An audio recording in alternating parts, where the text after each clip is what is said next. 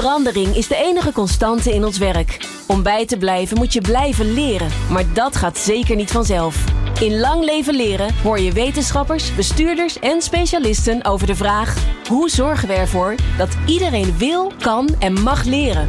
Lang Leven Leren is een initiatief van Online Academy. Online leren met impact. Met Glenn van der Burg. Welke rol spelen start-ups in de ontwikkeling van het leren in organisaties? Zorgen zij voor een aardverschuiving door hun frisse kijk op mens en technologie?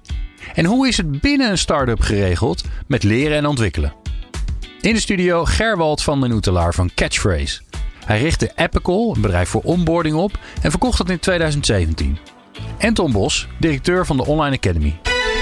Lang Leven Leren, de podcast. Ja, in de studio Gerwald en Tom, fijn dat jullie er zijn.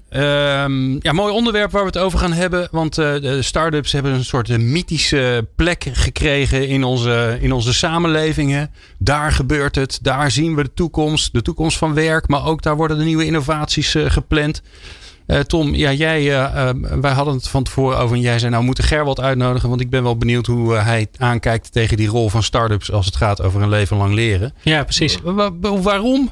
Nou ja, dat is natuurlijk inderdaad wat je zegt. Start-ups, het is echt een soort van, hebben een beetje een status aparte in werk in Nederland misschien wel. Ja, daar is alles anders. Ja, precies. Ja, en dat is natuurlijk wel interessant. Kijk, ik en misschien jij ook wel bewegen ons vooral in corporate Nederland. Dus ik zie veel grote organisaties.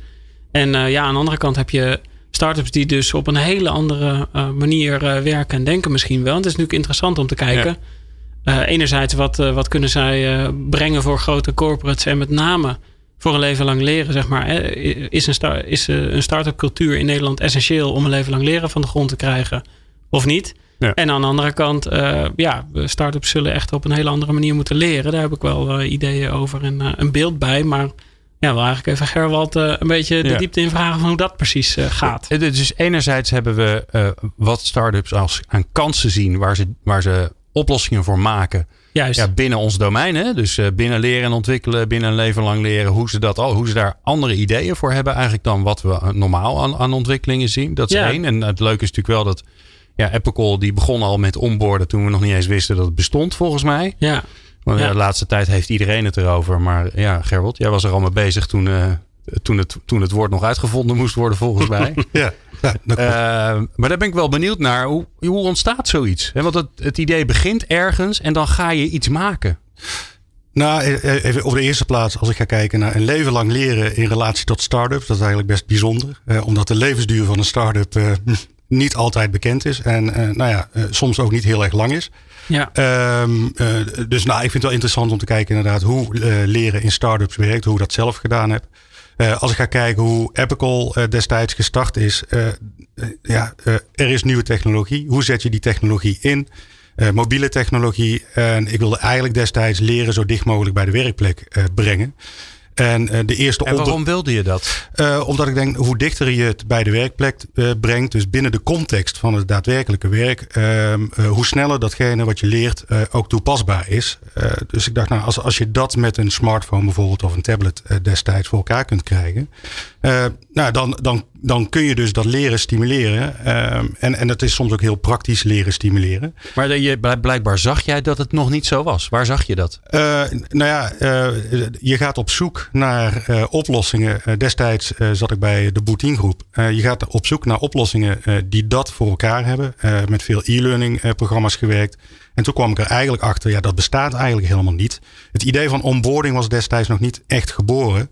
We kwamen er alleen vrij snel achter, toen we dus mobiele technologie gingen inzetten bij leren, dat onboarding echt een heel specifiek thema was, wat bij organisaties leefde. Soms wisten ze niet dat het leefde, maar je kwam er in gesprekken al vrij snel achter dat dat een belangrijk thema was. Maar gewoon dus, het bestond niet. Dan ga je het maar zelf maken. Is het ook omdat het moment is dat mensen misschien wel het meest eager zijn? Ze gaan niet iets nieuws beginnen, het is spannend. Ja, eagerness is één, maar de kans dat het faalt, is ook vrij groot als je ze laat zwemmen in dat begin. Dus je hebt ze op de piek van een enthousiasme, maar dat enthousiasme dat kan ook vrij snel weer verdwijnen. Op het moment omslaan zelfs. Ja, omslaan. Ja.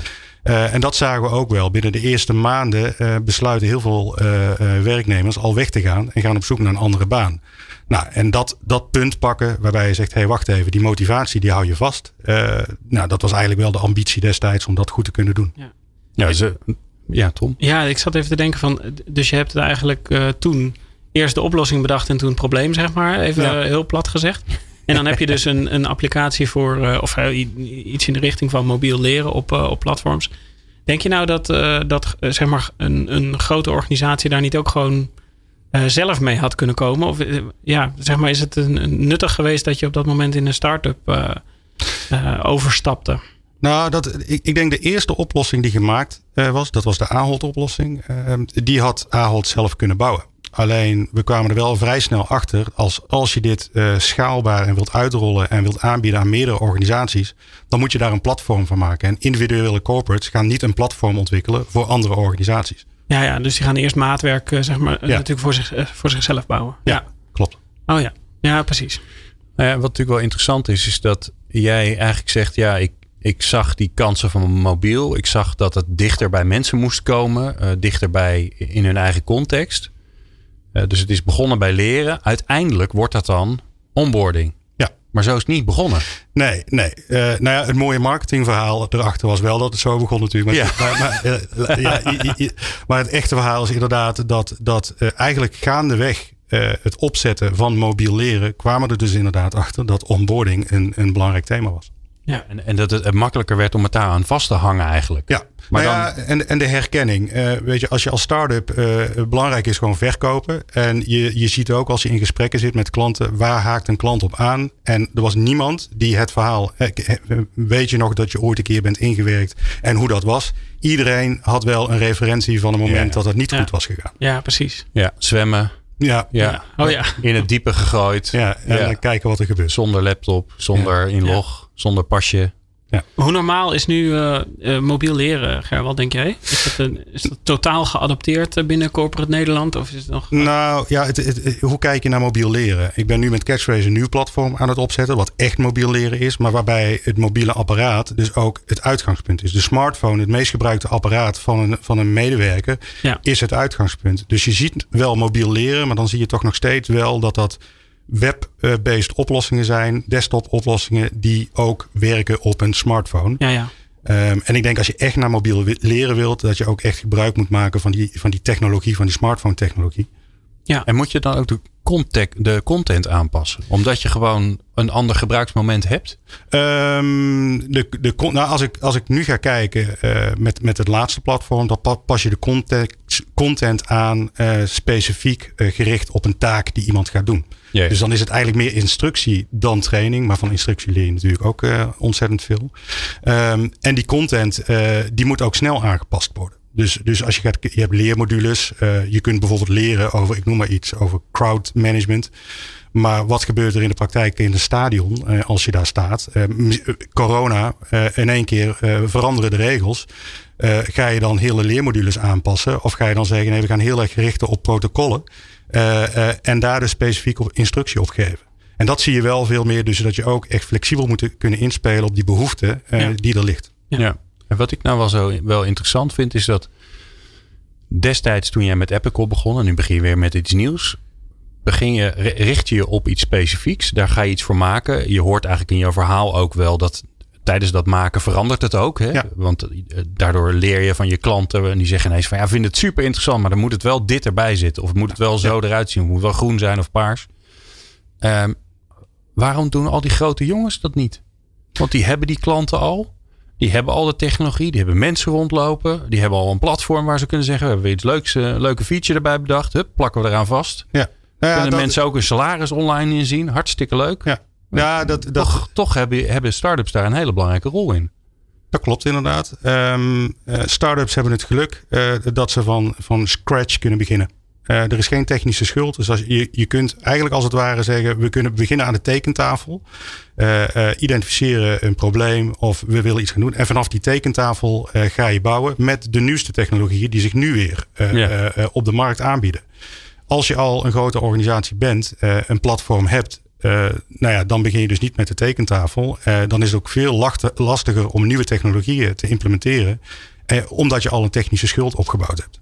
Dus dat is het voordeel van de start-ups. Ja, dus dan redeneer je echt vanuit, als grotere organisatie redeneer je sneller natuurlijk vanuit wat je al hebt. Ja.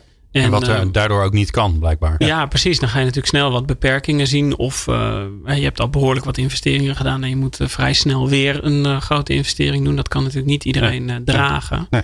Ben je bereid om je eigen platform weg te gooien om een nieuw te bouwen omdat dat beter werkt? Dat is een behoorlijke beslissing die je moet nemen. Ja. En dat zal lang niet iedere organisatie kunnen en willen doen. Ja, waar ik zo wel benieuwd naar ben, want dan blijven we nog een beetje in deze hoek. En dan gaan we daarna halverwege alweer over naar wat kunnen we eigenlijk leren van de start-up cultuur die er is.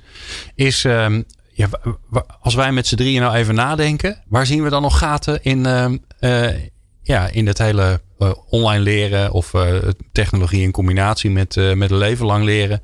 Ja. Waar we start-ups gaan verwachten. Dat hoor je zo. Lang Leven Leren. De podcast over leren en ontwikkelen. Gerwald van den Oetelaar van Catchphrase en Tom Bos van de Online Academy. Ja, heren. Start-ups en de innovatie die er eigenlijk nodig is in ons vakgebied. Ik heb een beetje het idee dat de start-ups, de grote lijnen, die worden wel door de grote bedrijven gedaan. En wat er allemaal nodig is aan consultancy. De echte innovatieve dingen, maar ook de kleine gaatjes waar je zegt, nou, dat moet toch slimmer kunnen. Ja. Daar zitten vaak start-ups. Het lijkt me gewoon even leuk om met jullie los te denken van waar zit dat nou nog? Dus waar zit nou nog de ruimte waarvan je denkt, nou, als daar nou weer zo'n start-up op gaat springen, dan gaat het vast wel wat worden. Ja, precies. Ja, ja toch? Dus we gaan eigenlijk gratis ideeën weggeven. Zo, daar komt het op neer. Dat doe ik graag. Nou, Gerwald, iets waarvan jij zegt, dat ga ik nooit zelf doen, maar dat zou best wel eens interessant kunnen zijn. Oh, sorry hoor. Ja. Nou, iets wat ik nooit zelf doe, dat ga ik nooit zeggen natuurlijk. Ik denk het inzichtelijk maken van de ambities van mensen in organisaties, zeker grote organisaties, en de echte ambitie, dat zie ik nog heel erg weinig. In performancegesprekken, weet je, de standaard oplossingen, daar komt iets uit en hoe iemand zich wil ontwikkelen. Maar de echte ambitie, waarbij organisaties ook durven te vragen wat iemand echt wil. En dat kan mogelijk betekenen dat ze naar een andere organisatie toe gaan. Dus dan heb je het over een leven lang werken, leven lang leren. Ja. Ja. Ik denk dat daar nog wel een kans zit. En vooral over organisaties heen. Dat zou natuurlijk mooi zijn. Ja, en de vraag is of organisaties dat willen. Maar ik denk wel dat daar nog een gat zit waar nog niet echt heel veel oplossingen zitten. Ja, precies. Ja, en het is voor leven lang leren natuurlijk essentieel dat je dat gaat invullen. Ja. Ik had zelf nog 2 dingen in mijn hoofd ook. Nou, kom op. Mag het? Ja, nee, natuurlijk. Ik ben heel benieuwd. Eentje was op vrij korte termijn. Daar zie je wel wat ontwikkeling in. Maar dat is het online proctoring. Zeg maar het afnemen van examens op afstand. Dat gebeurt nog relatief weinig. Maar door de huidige tijd is het natuurlijk super relevant. Zeker. En normaal gesproken moet je in een klaslokaal komen. Zodat we jouw paspoort even kunnen zien. Of ID-bewijs. Om te bewijzen dat jij die persoon bent. En dat we dan op jouw bureau kunnen kijken of je niet aan het speaker bent en dat soort dingen. Ja, een echt goed online alternatief daarvoor. Waardoor je gewoon op afstand kan aftoetsen als iemand gewoon thuis zit. Dat hij thuis examen zou kunnen doen.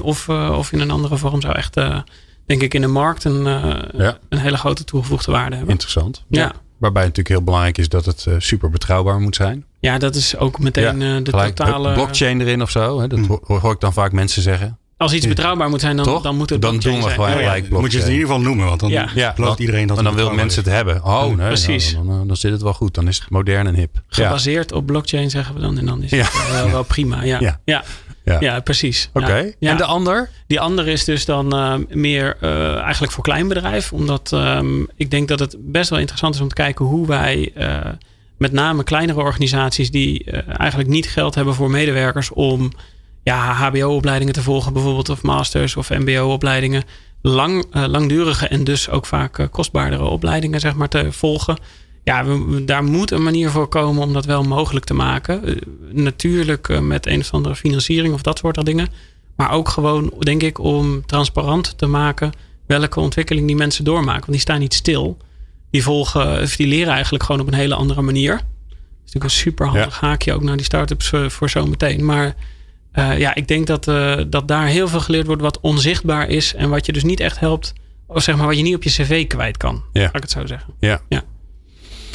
Ja, ik vliegen van allerlei dingen door mijn hoofd. Maar een van de dingen waar ik aan moet denken is een slimmere manier om zeg maar alle projecten en klusjes die er in organisaties zijn, om daar mensen voor uit te kiezen. Dat gaat denk ik voor een groot gedeelte nog steeds op basis van... Ja, volgens mij moeten we die dan hebben, want die kan dat wel. En dan wordt er weer... Het zijn altijd een beetje de usual suspects. Die komen weer in zo'n projectteampje terecht. En ik denk als je dat vastlegt in een systeem... waar je gewoon heel snel makkelijk mensen bij elkaar kan krijgen. Ik heb wel zoiets al eens een keer gezien, gevisualiseerd. Wel heel leuk. Maar nog niet echt op grote schaal toegepast. Dat lijkt me heel erg mooi. Is volgens mij ook heel belangrijk voor leren. Want dan kan je weer zeggen... Hey, dit zou ik, een beetje in lijn van jouw ambities, Gerwald. Dit is mijn ambitie of dit zou ik graag willen leren of hier wil ik aan bijdragen. Dan kan vraag en aanbod bij elkaar komen. En het andere waar ik aan zat te denken, maar dat is meer wat ik zelf heel veel tegenkom. Daar is wel het een en ander voor, maar dat duurt wel een tijd voordat iedereen dat inzet. De communicatie met medewerkers, überhaupt. Dus hoe een organisatie communiceert met zijn medewerkers over het medewerker zijn. Met alles erop en eraan. En dan ben ik bij forse grote organisaties. En dan veel verder dan een intranet komen ze nog niet. Ja. En ik was bijvoorbeeld bij bol.com. En daar hadden ze hoe heet het? De oplossing van Facebook. Workplace heet dat zo? Workplace bij Facebook. Workplace, ja.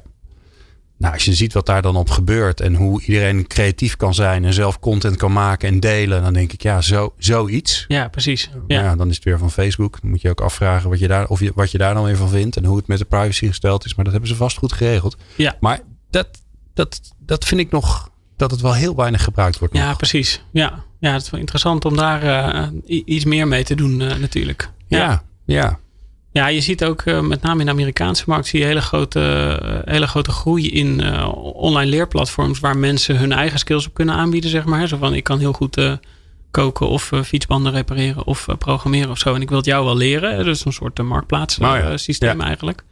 En dat zie je mondjesmaat binnen organisaties. Maar dat zou natuurlijk ook heel gaaf zijn als dat veel groter werd. Er zijn natuurlijk heel veel mensen die allerlei vaardigheden in zich hebben. En misschien al wel 1000 keer project X hebben gedaan. En niet project X, maar iets anders. Daar leer je ook wel veel van, toch? Ja, zeker. Ja. Ja, maar als je dat dus dan zichtbaar kan maken. En iemand kan zeggen, nou, dat wil ik ook graag leren. En die haakt even aan. Dat zou natuurlijk echt wel heel gaaf zijn. Ja. Nou, en als je dat in organisaties zelf doet. De waardering die je zelf ook krijgt. Op het moment als je iemand anders dus iets aan kunt leren. Precies. En dat kan, dat hoeft niet per se vanuit de studie te zijn. Dat kan ook vanuit een bepaalde hobby zijn, inderdaad. Ja. Waar je goed in bent. Nou, dat lijkt me ook wel fantastisch. Ja, daar luisteren vast mensen die dan zeggen... dat is er al lang en dat is dit. Nou, laat dat vooral weten. Kunnen we dat weer meenemen?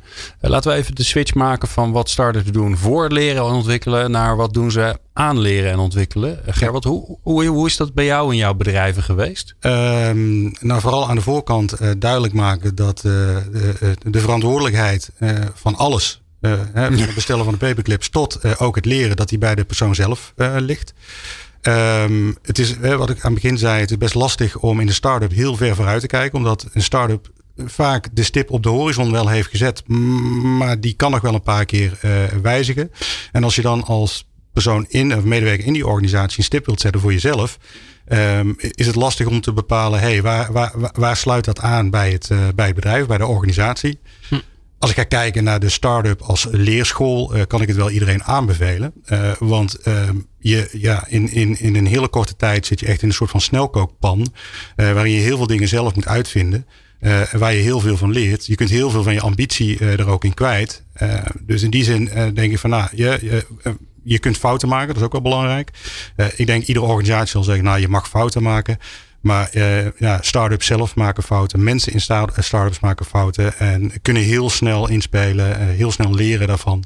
Dus die start-ups zelf leren daarvan. Maar alle mensen die werken in start-ups en die fouten maken. Ja, die leren daar ook heel snel heel erg veel van. Ja. En heb jij dan een indruk waarom dat in een start-up normaler is? Of misschien harder gaat dan in het bedrijfsleven? Ik denk in een start-up op de eerste plaats ben je minder bang om na aanleiding van een fout je baan te verliezen of die promotie niet te krijgen. Want je hebt het niet over promoties of banen. Er valt niks om naar te promoveren ook. Nee, weet je, dat kan misschien... Medewerker 3 ben je. Ja, dus in die zin denk ik dat de angst om daarin iets in je carrière, om daar last van te krijgen, is denk ik niet zo heel erg groot. Ja, en aan de andere kant, ik ben zelf een founder van de tweede start-up nu. Ja, ik doe het echt niet perfect. Dus als ik het van mijn mensen... Laat je dat dan ook zien? Zien mensen jou op je bek gaan en denken, shit, het is niet gelukt? Of, daar heb ik wel even aan moeten wennen. Want ik wilde het natuurlijk allemaal perfect doen. Maar inmiddels ben ik erachter dat ik niet perfect ben. Gefeliciteerd. Welkom bij het normale volk. Nee, dus ik vind het niet erg om te laten zien. En zeker als je in het begin zit. De eerste club die je hebt, laat maar zeggen de eerste 6 tot 10 medewerkers die je hebt. Ja, dat is toch iets speciaals wat je met elkaar hebt. Daar verwacht je het ook bijna van elkaar dat je die openheid en transparantie naar elkaar hebt. Ook als founder van het bedrijf. Ja. Dus wel, ik zit nog even negatief erover na te denken. Hè. Zo van, omdat mensen toch al in een angst leven dat het bedrijf misschien over een paar maanden niet meer bestaat. Is dit een soort continue crisis zit je gewoon? Nou, ja, je hoeft niet echt per se je zorgen te maken over je baan inderdaad. Om dat soort minuscule dingen, omdat er iets veel groter speelt. Ja, maar dat zou een soort van de zwarte uitleg zijn. Een beetje wat we ook in de coronacrisis meemaakten in grote bedrijven. Hè? Dat er ineens veel meer geïnnoveerd, er kon veel meer. Er werden allerlei werkprocessen versneld.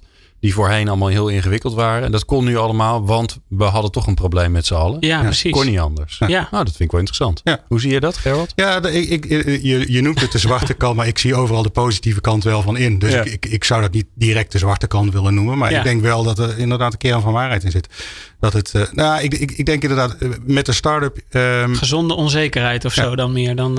Ja, als founder met een start-up kijk je een aantal maanden vooruit. En die aantal maanden zijn over het algemeen een aantal maanden dat je bankrekening nog voldoende geld heeft op de rekening om salarissen te betalen. Ja, dat is hoe ver je vooruit kunt kijken. En je probeert zoveel mogelijk te voorkomen dat als ik 3 maanden vooruit kan kijken, dat de medewerkers zien dat ze maar 3 maanden vooruit kijken. Maar die dynamiek, die zit daar natuurlijk wel in. Je weet dat er op een bepaald moment weer financiering in moet. Daar ontkom je niet aan dat medewerkers dat ook meekrijgen. Dus ik geloof echt wel dat meespeelt. Ja, precies. Ja, dat is natuurlijk interessant om te bedenken of je dat in het... Ja, je moet niet, denk ik, dat in het bedrijfsleven introduceren. Een beetje die hele negatieve vibe. Maar een soort spanning is wel goed. Nou ja, dat is wel grappig. Hadden we toevallig... had ik de laatste gesprek over zekerheid en onzekerheid. Natuurlijk heel veel mensen die kunnen vooral tot hun recht komen als ze zekerheid hebben. Als ze weten, nou daar hoef ik me geen zorgen over te maken. Ik kan me richten op... Nou, mijn ontwikkeling of het werk wat ik doe of mijn vakmanschap. Is het ook niet gewoon een bepaald soort mensen wat zo'n start-up aantrekt? Die dat leuk vinden, die daarmee om kunnen gaan. Of die misschien zelfs niet eens om kunnen gaan met die vastigheid? Nou, het grappige is wel dat ik gisteren daar een gesprek met iemand over heb gehad. Dat ik het prototype was van iemand die zekerheid zocht. Ik heb mezelf niet als een start-up ondernemer gezien. En verrassend dat het gelukt is. Maar je moet er tegen kunnen. Als je zekerheid zoekt en als dat belangrijk voor je is. En als je weet dat het echt in de kern voor jou belangrijk is. Dan pas je niet in een start-up. Ja, andersom zou je dan natuurlijk weer kunnen zeggen. Van stel dat je dan in een groot bedrijf werkt. En je weet dat andere mensen... Dus met deze onzekerheid leven van 3 maanden vooruitkijken of hoe lang dan ook. Nou, dan kan je jezelf misschien wel de vrijheid gunnen om wat meer te experimenteren. Omdat jij een stuk veiliger zit dan die mensen. Ja. Nou, dat is nog misschien nog wel interessant. Hè? Dat je zeg maar een soort gesprekkenserie gaat doen tussen medewerkers van een start-up en medewerkers van een corporate. Zodat je een beetje het perspectief ziet van, oh, eigenlijk is het best wel tof wat we aan het doen zijn. Of zal de perceptie best wel veranderen, denk ik inderdaad, van wat precies risico is. En Nou, je hebt dat tegenwoordig wel redelijk wat start-up studio's. Of eigenlijk corporate start-up studio's zijn het dan. Die eigenlijk met ideeën of problemen uit organisaties. Met teams uit organisaties. Die plakken daar een start-up team tegenaan. En gaan vervolgens het proces in. Om te kijken of ze daar een levensvatbaar product of bedrijf van kunnen maken. Ja. En dat vind ik zelf ook wel. Ik heb er zelf ook over nagedacht. Of ik daarin wilde stappen. Maar ik was toch iets te veel ondernemer. En wilde toch het liefst helemaal zelf doen. Ja. Maar dat zijn wel... even als je gaat kijken naar medewerkers in organisaties die dus in die smeltpot van start-up en corporate zitten. Ik geloof dat als je dan ook weer hebt over leren in organisaties, dat echt ook weer echt een snelkookpan is waarin je ook als medewerker van een organisatie ontzettend veel leert. Maar ook de start-up groep die daarbij zit, leert ook heel veel van bijvoorbeeld de politiek in organisaties. Ja. Ja, je kunt van alles willen, maar je krijgt niet altijd de beste ideeën voor elkaar. Ja, precies. En dus, interessant. Ja. Daar wil ik zo met jullie over doorpraten. Want dat lijkt me mooi om het laatste stukje van deze uitzending over te hebben. Van hoe kunnen nou start-ups van grotere organisaties leren en andersom. Maar we gaan zo eerst naar de laatste column van Aukje Nauta. En dat klinkt heel dramatisch, maar daar zeg ik bij voor de zomer. Die hoor je zo. De laatste inzichten over leren en ontwikkelen. Lang leven leren. Aukje Nauta is onze columnist vandaag. Ik zit dan het in mijn hoofd dat ik je columnist moet noemen. Maar dat doen we ondertussen al lang niet meer aan. Ja, moet ik jou nog introduceren? Nou, jij doet gewoon nog. Ze is bijzonder hoogleraar aan de Universiteit van Leiden. En heeft haar eigen adviesbureau Factor 5 samen met Christel van de Ven. En ze is gewoon een heel leuk mens. En ze is ook nog eens een keer aan een nieuw boek aan het schrijven. Wat ik alvast heb mogen lezen. En wat een fantastisch boek wordt. Want ik vond echt... Ja, ik zeg dat wel vaker. Maar dit heb ik echt van A tot Z helemaal uitgespeld. En ik was... het was dan de bedoeling dat ik daar commentaar op gaf. Een hele stuk heb ik niks opgeschreven. Omdat ik er gewoon zo in zat. Dus dat is alleen maar een heel mooi compliment. Het zal nog even duren, want het is nog niet klaar. Maar het komt eraan en het gaat over schaamte en schaamteloosheid. Nou, Aukje. En je column gaat al een beetje die kant op, hè? Ja, want ik ga het hebben over schaamteloos werkgeverschap. Want ja, voor mijn boek moet ik natuurlijk eigenlijk ook nog wel een beetje op zoek naar wat mooie voorbeelden. En ik kom ook op dit thema omdat... Nou, ik heb bij de start van de zomervakantie voor alle luisteraars een absolute must-read. Voor in dat huisje in Drenthe of op de Veluwe, waar geloof ik de meeste Nederlanders dit jaar volledig corona-proof en nog klimaatbewust ook hun vakantie doorbrengen. Maar goed, dat boek dus, die boekentip, Fantoomgroei. Ik kreeg het zelf aangeraden van een mede-columnist hier bij People Power, Harry Starren. Maar ik kan me ook indenken dat mijn oproep al wat overbodig is. Want Fantoomgroei staat al 4 weken in de top 10 van best verkochte non-fictie. En ja, dat is wat mij betreft helemaal wel verdiend. Maar tegelijk maak ik me zorgen dat dit soort boeken nog altijd nodig is. Hè? Dat de belangrijke boodschap die Fantoomgroei en voorgaande boeken brengen, maar steeds niet wordt opgevolgd. En dat is dat we een nieuw verhaal over de economie in praktijk zouden moeten brengen, waarin we veel meer zorg hebben voor mens en planeet.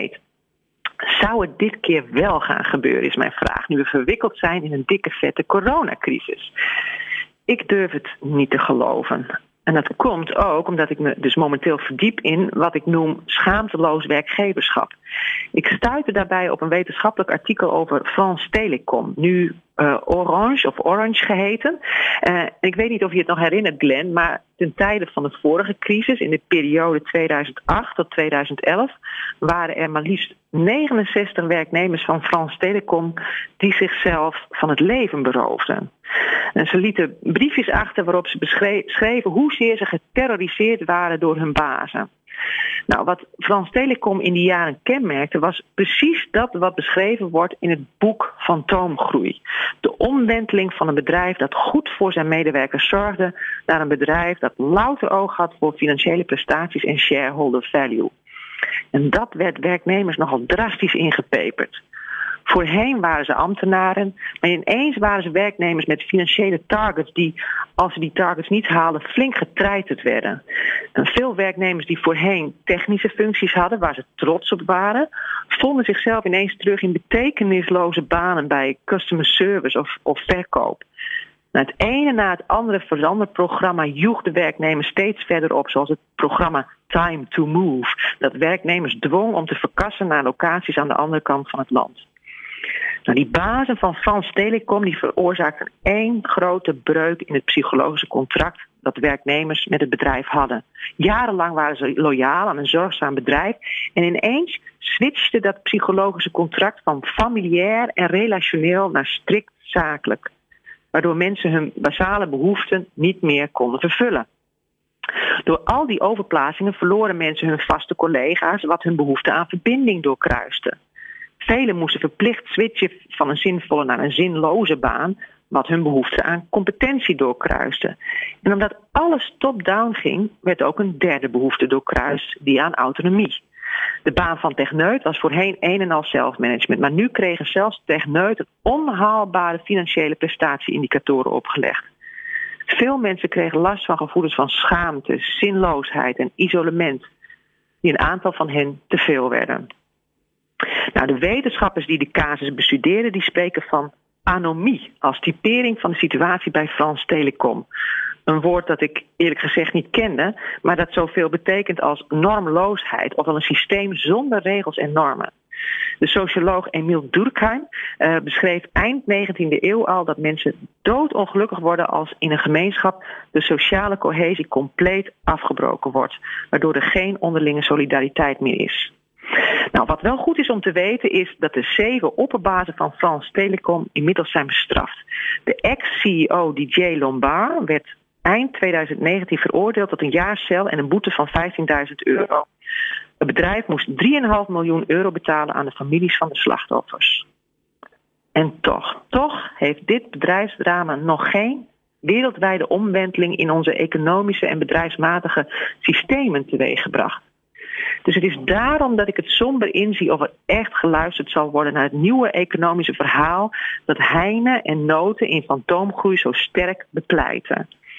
Ik help het ze hopen. En ik hoop dat de luisteraars van People Power dat ook doen. Dus koop en lees dat boek. Wat zou het mooi zijn als er toch mooi wel een postcoronale beweging op gang komt waarin schaamteloos werkgeverschap voor goed verleden tijd zal zijn.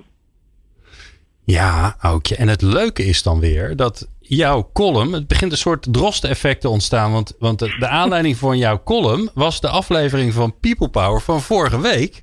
Want daar was de gast Hendrik Noten, de co-auteur van Fantoomgroei. Dus zo leidt het een weer tot het ander. Wat ik wel heel leuk vind om te zien is dat... want ik maak ook nog een ander programma, dat heet Impact. Dat gaat over duurzaamheid. Dat die onderwerpen steeds meer in elkaar over beginnen te lopen. Dus binnenkort kan ik volgens mij een fusie gaan doen tussen het ene programma wat ik heb en het andere programma. Nou, gelukkig maar. Want het gaat allemaal over duurzaamheid. En wij mensen zijn natuurlijk eigenlijk ook een stukje natuur, toch? Zeker, ja. Ja, absoluut. Daarom. Hey, ik hoor jou weer na de zomer. En dan ben ik heel erg benieuwd naar je volgende column over schaamte en schaamteloosheid. Dankjewel. Hartstikke bedankt. Dag. Lang leven leren. De podcast. Ja, we zijn alweer bij het laatste blokje beland. Tom, we hadden het net over wat eigenlijk heel veel van het leren bijna vanzelf gaat door hoe een start-up in elkaar zit. Ja. Als jij daar nou een bespiegeling op doet. Dus jij kijkt daarnaar als iemand die continu met opleidingen bezig is. Ook vanuit de filosofie die jullie natuurlijk hebben met de Online Academy. Wat zie je dan eigenlijk? Welke elementen zitten er in zo'n start-up waardoor het vanzelf gaat? Nou ja, het is natuurlijk heel logisch dat als je in een start-up werkt en de druk op het behalen van een bepaald resultaat is heel groot. Hè, omdat het gewoon, je wilt met z'n allen zorgen dat jouw bedrijf een succes wordt. Een soort drempel wil je over. Ja, dan ben je zoveel bezig met resultaten bereiken met maar een paar mensen. Ja, dat zorgt gewoon ervoor dat de context gecreëerd wordt. En dat is ten eerste volgens mij omdat je met een klein team bent en dus heel veel dingen niet weet waar je in een grote corporate misschien mensen voor hebt. Bijvoorbeeld in mijn geval juridische zaken. Daar hebben we gewoon een afdeling voor die daarover gaat. Dus als ik daar knel kom te zitten, dan bel ik hun, zeg maar. En dan springen zij bij en dan is het opgelost. Nou ja, de start-up heb je dat niet. Dus moet je je daar gewoon in gaan verdiepen. En moet je zorgen dat je daar heel snel van op de hoogte bent. Dus het is een hele strakke driver achter om die kennis snel op te halen. Maar jij zegt ook resultaat. Ja. Hè? Je bent met z'n allen met iets bezig en je ziet dat resultaat. Ja, juist. Ja, het is heel transparant waar je naartoe aan het werken bent natuurlijk. En ook, het is ook heel duidelijk als het mislukt is. Of als je dus geen nieuwe financiering ophaalt. Of als het niet lukt om die ene klant die je nodig had binnen te halen. Dan is de consequenties zijn natuurlijk heel groot. Ja, en ik hoorde Aukje Nauta ook al even. Die noemde de drie drijfveren van Deci en Ryan. Zingeving. Ja. Nou, die autonomie, die kan ik me voorstellen dat die er veel meer is in zo'n start-up. Waarbij je gewoon toch meer je eigen gang kan gaan dan... Ja, precies. En ik denk ook als je nummer 3 of 2, 3 en 4 bent in een start-up. Kijk, de nummer 1, dat die de zingeving heeft en een soort van totale drijver achter dat bedrijf. Dat is logisch. Maar ik denk ook als jij in een heel klein bedrijfje gaat instappen, verder zelf niet echt heel veel hebt, dan stel je je nogal afhankelijk op. Dus volgens mij doe je dat veel sneller als je iets hebt met de soort van de visie die de founder heeft. En dat zorgt er dus volgens mij voor dat op dat stuk van de zingeving ook heel erg veel zit. Gerwald, hoe hou je dat vast? Want aan het begin, dan snap ik het allemaal. Het is allemaal nieuw en mooie visie. En je ziet gelijk resultaat. Maar je hebt Epical een jaar of 5 volgens mij gedaan. Hè? Ja, na een jaar of 2 dan weet iedereen het wel. Ja, zou je denken. Ja. Nee. Nou, wat ik wel interessant vind om te zien is... want je hebt het over de eerste 5, 6 medewerkers. Wat je daar nog heel sterk ziet is een bepaalde trots. Hè? Dus, dus de eerste 5, 6 medewerkers zijn bijna net zo trots op het bedrijf als je zelf als founder bent. En dan ga je daarna mensen aannemen. En ik moest daar wel aan wennen. Daar zat minder trots. Dat was veel meer een baan. Ja. Dus met die eerste 5, 6 dat vasthouden, dat lukte eigenlijk nog wel. Ik denk dat we ook nog wel altijd het voordeel hebben gehad dat we een product hadden wat constant in ontwikkeling was. En eigenlijk bijna letterlijk iedere 2 weken was er een feestje. Want er was een feestje, want er werd iets nieuws op. Nieuwe release, nieuwe sprint afgelopen. Ja. Dus en dan denk ik, hoe hou je het vast? Is successen vieren. Dus successen vieren van het product wat weer de volgende stappen zet. Successen vieren van een klant die heel erg blij en tevreden is. En het succes van een nieuwe klant. En zolang je die focus blijft houden, dan kun je het wel vasthouden. En een andere, denk ik, en daar gaan founders nog wel eens even de mist in, is dat je bepaalde ambities neerzet. Dus resultaat is belangrijk.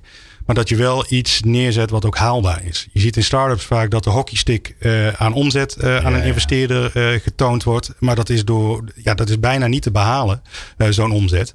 En dat werkt heel erg demotiverend. Dus organiseer je eigen teleurstelling. Ja. Dus ik zou zeggen inderdaad, zorg er wel voor dat het resultaat, dat haalbaar is. En ik denk dat je het dan heb je momenten waarop je die successen kunt vieren. Dan blijf je die vibe, die blijf je ook wel houden. Welke tip heb je nou aan niet-startups? Gewoon mensen die hebben gewoon een bedrijf. Hoeft echt geen corporate te zijn, maar die hebben al een tijd een bedrijf. En die willen ook een beetje dat gevoel terug van we doen het met z'n allen en samen tegen de wereld. En we doen allemaal hetzelfde t-shirt aan.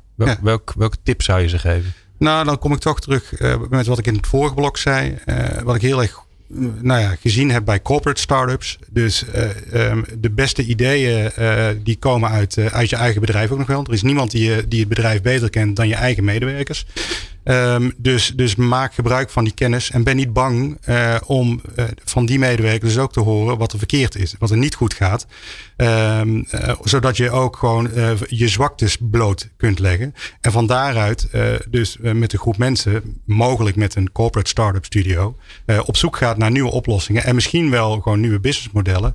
En ik heb wel eens gezegd, Leen van Zevenbergen heeft een boek geschreven waarin de Nightmare Competitor als idee naar boven kwam. Dat heb ik eigenlijk al die jaren gebruikt als idee. Ga nou eens je eigen mensen gewoon de grootste nachtmerrieconcurrent van je eigen bedrijf op laten zetten. Want als zij dat kunnen, kan je concurrent dat ook. En dan kan je het beter zelf doen. Ja. Dus. Kan je beter jezelf opeten dan dat iemand anders het gaat doen. Want dan blijft er niks over. Ja. Het is wel een gave manier inderdaad ook om een beetje die druk in een grotere organisatie te creëren. Als je op die manier nadenkt. Ja. Dan kom je wat meer in de start-up feel, zeg maar. Ja. Tom, laatste vraag aan jou. Jij zit dan misschien niet in een echte start-up, maar je hebt die wel natuurlijk binnen NCOI gecreëerd met Online Academy. Welke tip heb jij voor mensen die de leider van een bedrijf zijn of leider van een team zijn om een beetje dat start-up gevoel mee te nemen in de ontwikkeling, in het leren van mensen? Ja, ik ben het wel met Gerwald eens dat het stellen van duidelijke doelen, zeg maar, en het delen van waar je naartoe streeft heel belangrijk is. Dus wat ik altijd geprobeerd heb is heel transparant te maken waar we staan. En welke stappen wij te zetten hebben. Ja, en successen vieren is natuurlijk enorm belangrijk wat dat betreft ook. Kijk, ik moet wel zeggen, wij profiteren enorm van de grote holding achter ons. Is het niet alleen al doordat we door de aard van onze organisatie toegang hebben tot ontzettend veel leerbronnen. En ik dus mijn mensen wel gewoon een bachelor of master opleiding zou kunnen laten volgen. Als die dat leuk vinden. Of elke training die hun uitkomt. Dus zeg maar richting start-up founders en zo. Ja, het zou echt. Ik denk dat het heel belangrijk is dat je vooral zorgt dat je de juiste bronnen van leren introduceert. Dus dat mensen hun weg weten. En als je een set met developers hebt zitten en die hebben toegang tot Stack Overflow en zo. Dan komen ze er ook wel. Maar stel dat je daar nog wat... dat is natuurlijk een beetje preken voor eigen parochie. Maar als je daar ook gewoon echt goede leerbronnen van diverse opleiders kan toevoegen. Is natuurlijk heel gaaf. Want dan kan je volgens mij de groei in je start-up wat versnellen. Omdat je de zoektocht naar de juiste leerbronnen versimpelt. Ja, en ik kan me voorstellen dat mensen het gevoel hebben dat het allemaal heel duur en ingewikkeld is. Ja, valt wel mee. Ja, valt wel mee. Kijk, als jij als medewerker denkt even over die juridische dingen. Van, ik moet even weten hoe dat zit. En je moet eerst online gaan zoeken naar wat is nou een betrouwbare bron. Want je wil juridische dingen niet per se baseren op een gokje. Of op dat het op Wikipedia stond, zeg maar. Dus daar moet je toch wel even serieus onderzoek naar doen. Juist de bronnen erbij pakken. Een paar bronnen om zeker te weten dat het juist is. Nou ja, hoe gaaf als je dat gewoon direct bij de juiste bron kan pakken. Het op een manier is neergezet dat je het ook kan leren. Want dat is natuurlijk, de didactiek is natuurlijk ook belangrijk daarin. Ja, dan kun je volgens mij als start-up nog veel meer versnellen. Omdat je gewoon zoektijd en foutentijd bespaart. Ja. Dus mooi. Daar wat. Ja, mooi heren. Nou, volgens mij hebben we weer wat geleerd. Dat was het doel van vandaag. Jullie hebben je wijsheid een klein beetje kunnen delen. Het zou toch wat zijn als het na een uur op zou zijn. Hè? Dus dat is verre van geluk. Ga ik in ieder geval niet zeggen als het zo is. Nee. Dit was het. Dit was al mijn levenswijsheid. Nee hoor. Dus ik dank jullie zeer. Gerwald van den Oetelaar van Catchphrase. Meer kun je vinden, want ik heb even gegoogeld. Maar het is handig als je weet wat de URL is. Catchphrase.io. Daar vind je... En NL doet het ook. NL doet het ook. Catchphrase.nl. Oké, nou dat is een stuk makkelijker. En Tom Bos van de Online Academy. Bedankt voor het luisteren naar Lang Leven Leren. Een initiatief van Online Academy. Meer afleveringen vind je in jouw favoriete podcast app.